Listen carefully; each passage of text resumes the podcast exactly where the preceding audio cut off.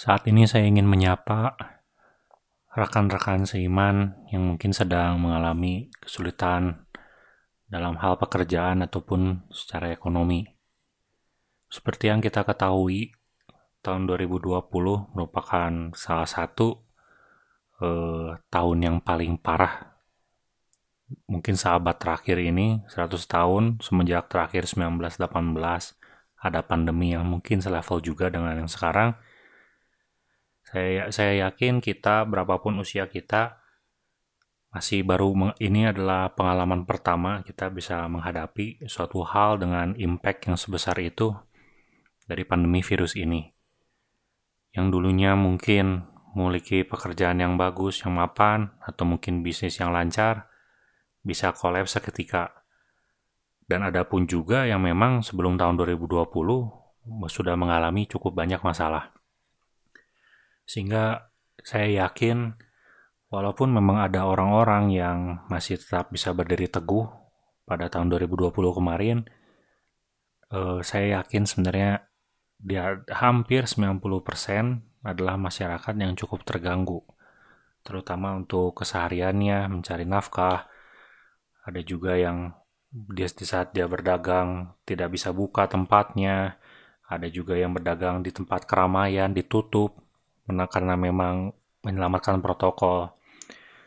Jadi saya yakin bahwa banyak yang dari kita merasa bahwa Tuhan, kenapa ini bisa terjadi?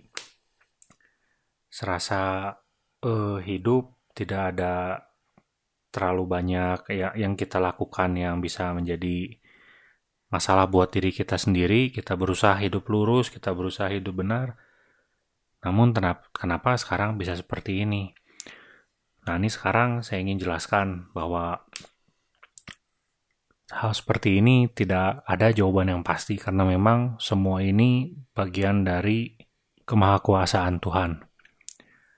Walaupun yang saya percaya virus ini bukan berasal dari Tuhan, tapi Tuhan izinkan ada di antara kita semua. Dan oleh sebab itu, mari kita coba berfokus kembali seperti yang eh, terdapat dari Filipi 4 ayat 6 sampai 7. Sekarang saya akan bacakan Filipi 4 ayat 6 sampai 7.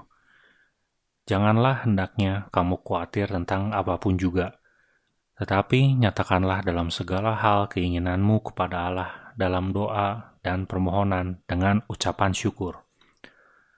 Ayat 7, Damai sejahtera Allah yang melampaui segala akal akan memelihara hati dan pikiranmu dalam Kristus Yesus. Pada ayat ke-6 ini kita membaca bahwa apa yang dikehendaki bagi orang percaya di saat menemui masalah adalah berfokus dengan berdoa. Di dalam doa ini kita cantumkan juga misalnya permohonan kita dan jangan lupa ada ucapan syukurnya. Jadi terkadang di saat orang sudah sangat penuh pikiran, penuh masalah, yang kita ingat itu hanya masalah, menggerutu, protes, minta tolong, tapi minta tolongnya pun dengan hatinya itu yang penuh uh, keluh kesah. Kita bayangkan kalau kita punya teman, dia datang ketemu kita, tapi setiap kali dia datang selalu yang dia omongin tuh masalah doang. Cerita tentang diri dia terus. Memang dekat sih karena sering ngobrol, sering ketemu. Tapi alangkah lebih baik apabila kita lakukan sesuai dengan ayat 6 ini. Jadi kita berdoa karena di saat kita masih hidup, saya yakin sejelek-jeleknya kondisi kita, masih ada hal yang bisa kita syukuri. Satu, orang-orang di sekitar kita, kesehatan misalnya, Nah, di saat seperti ini kita harus lihat bahwa memang ada eh, seperti perahu yang besar di tengah lautan samudra, di tengah samudra luas dia sedang terkena badai. Hujan, mendung, gelap, banyak petir dan diombang-ambing oleh ombak yang sangat tinggi. Di saat seperti itu, nahkoda yang sudah berpengalaman pasti dia hanya bisa mengandalkan satu, dia mengandalkan jangkar yang dibawa. Dia harus di saat seperti itu dia harus berfokus untuk menurunkan jangkar harus sampai ke dasar laut. Jika di saat itu ia menurunkan, eh, di, andai kata di saat badai ini dia tidak memiliki jangkar, sudahlah selesai, bubar. Perahu kecil, perahu besar, diterjang ombak, badai besar, di tengah badai, pasti langsung kebalik, selesai. Namun justru di saat momen yang sangat penting itu, ia harus memiliki jangkar yang sangat besar dan sangat panjang sampai bisa men mencapai dasar laut dari samudra itu adalah kehidupan doa kita. Justru di saat seperti ini, mungkin ada orang-orang yang tipenya itu di antara dua menurut saya. Ia di saat happy, dia bisa mengucap syukur pada Tuhan. Tapi ada juga tipe kedua. Di saat dia happy, dia lupa sama Tuhan. Nah, buat saat ini nih, yang menurut saya lebih banyak di antara dua kemungkinan tadi, lebih banyak orang yang bisa bersyukur di saat lagi senang. Dan kalau sekarang lagi susah, ya kebalikannya. Dia pasti langsung kayak, wah Tuhan kayaknya nggak tolong saya. Mungkin Tuhan sedang tidak tidak ingat saya lagi.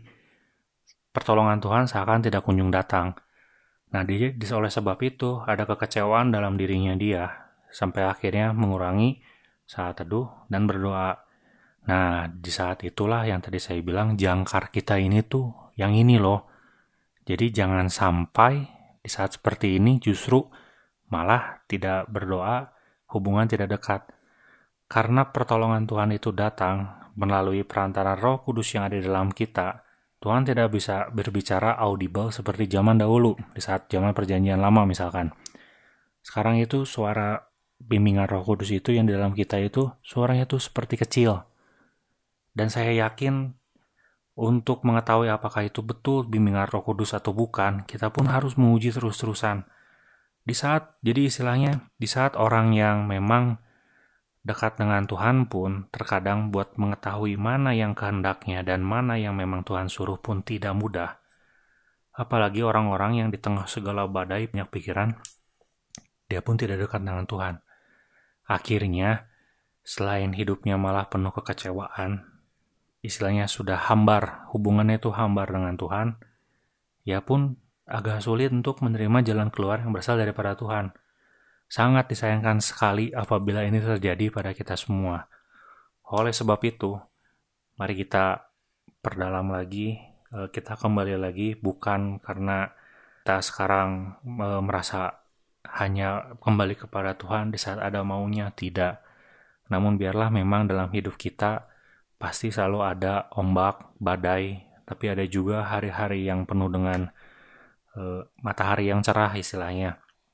Nah, untuk oleh sebab itu mari kita berusaha untuk bisa saling menguatkan satu sama lain, terutama saudara-saudara yang dalam Tuhan.